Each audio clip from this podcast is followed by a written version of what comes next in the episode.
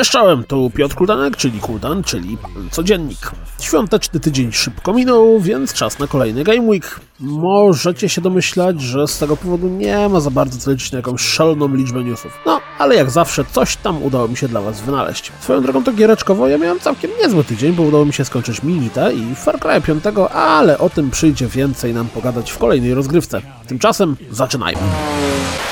Jak co tydzień zaczynamy od przeglądu wartych uwagi zwiastunów. I jak zawsze, pamiętajcie, że linki do pełnych filmików znajdziecie w opisie tego filmiku. Tak czy siak, oto kolejny zwiastun On Rush. Gry, która jak żadna inna rozpala moje wspomnienie o Motorstormie. Motorstormie, w którego zresztą kiedyś grałem tylko demko. No, nie licząc Armageddon, ale Armageddon nie był najlepszym z Motorstormów. Tak czy siak, premiera On Rush zapowiedziana jest na początek czerwca, więc już niedługo przekonamy się, co też z tego wyjdzie.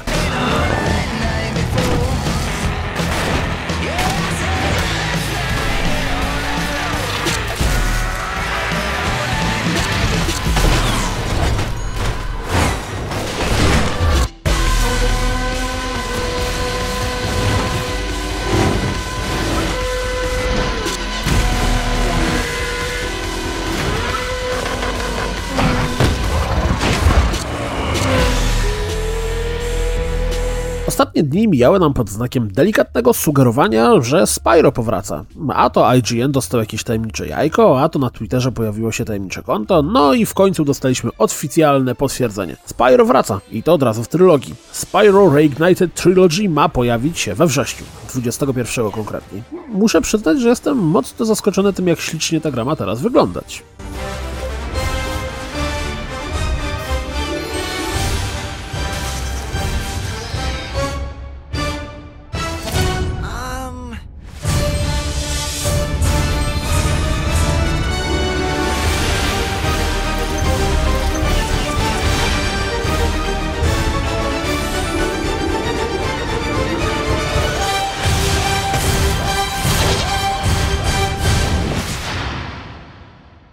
Zostając w temacie wrześniowych premier, okazało się, że nowa gra o Spider-Manie, ta, która będzie dostępna na wyłączność na PlayStation 4, również ma zadebiutować we wrześniu. Dokładniej to 7 września. Szykuje się mocno wypchane premierami miesiąc, a zresztą jak cała jesień premier, jak co roku. Tak czy siak, bardzo jestem ciekawy tego Spidermana, więc czekam na jakieś ciekawsze, dłuższe i szersze let's playe.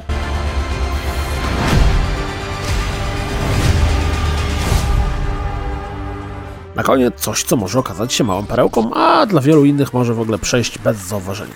Ponieważ należy do ludzi, którzy absolutnie uwielbiają Overcooked, zresztą najprawdopodobniej jak wszyscy ludzie, którzy w niego kiedykolwiek zagrali, to Micha mi się ucieszyła, kiedy zobaczyłem coś, co można było określić Overcooked w kosmosie, to znaczy Catastronauts. Na razie nie wiadomo kiedy gra ma się pojawić, oprócz tego, że będzie to w tym roku, a raczej w drugiej połowie tego roku.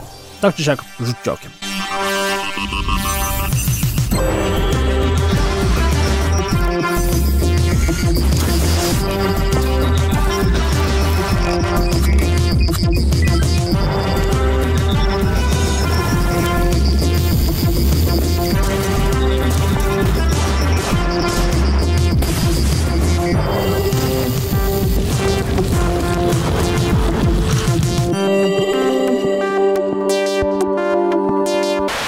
17 lipca do Shadow of War trafi update, który zlikwiduje z gry mikropłatności oraz przebuduje ostatni akt. Kiedy grałem w ten tytuł po premierze, to bez problemów dotarłem do tego, że ostatniego aktu nie korzystając z żadnych dodatkowych boostów, mikropłatności czy tam czegokolwiek w tym stylu. Niestety jednak endgame oznaczał ciągłe powtarzanie tego samego, co już wcześniej robiłem z całkiem dużą dozą satysfakcji przez jakieś kilkanaście albo i kilkadziesiąt godzin. Dlatego też dla mnie dużo istotniejsze od wyłączenia mikropłatności w tejże grze wydaje się obietnica przebudowania tej końcówki. Zobaczymy, jak to przebudowanie będzie wyglądało w praktyce.